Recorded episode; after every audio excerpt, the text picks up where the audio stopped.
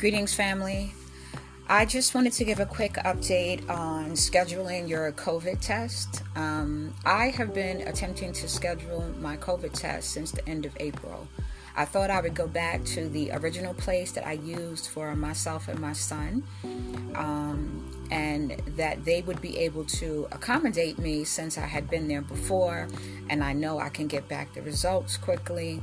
Um, so I've been going back and forth with the lady. First, it was, well, you know, what country you going to? What test do you need? Telling her it's the same testing that I had previously, except before I was going to Ghana first. So that's a little different than the Gambia, right? Okay, so finally, I'm like, well, how much is the test?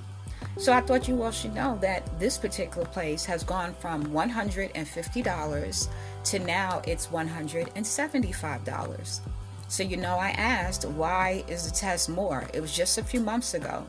Maybe, has it six months ago? I guess is a long time, right? She said for staffing reasons, um, something about the test processing fees have gone up. I guess they have so many people doing these tests now that they found another way to make more money. So I just wanted to give you all a heads up that your test may not be 150 anymore. It may have gone to 175. It is my hope that if I have to pay out of pocket, that I will get my insurance company to reimburse me this time around um, because I could not find a place that offered the testing that I needed from my previous insurance, so I had to pay out of pocket.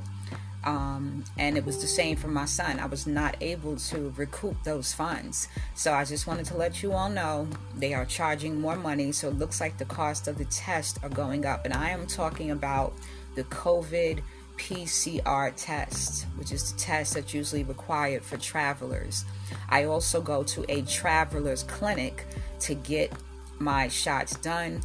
Um, you know what I mean, not my shots, I'm sorry, my testing done because the standard places do not give you back rapid results that you're going to need for 72 within 72 hours. So you got to make sure you know if you follow my other videos uh, i'll be linking them to this as well as well as episodes. Um, you will remember that i spent a great deal of time running to different places only to find out that they weren't going to have my results back in time. So I'd rather just pay the funds rather than worry about that at the last minute.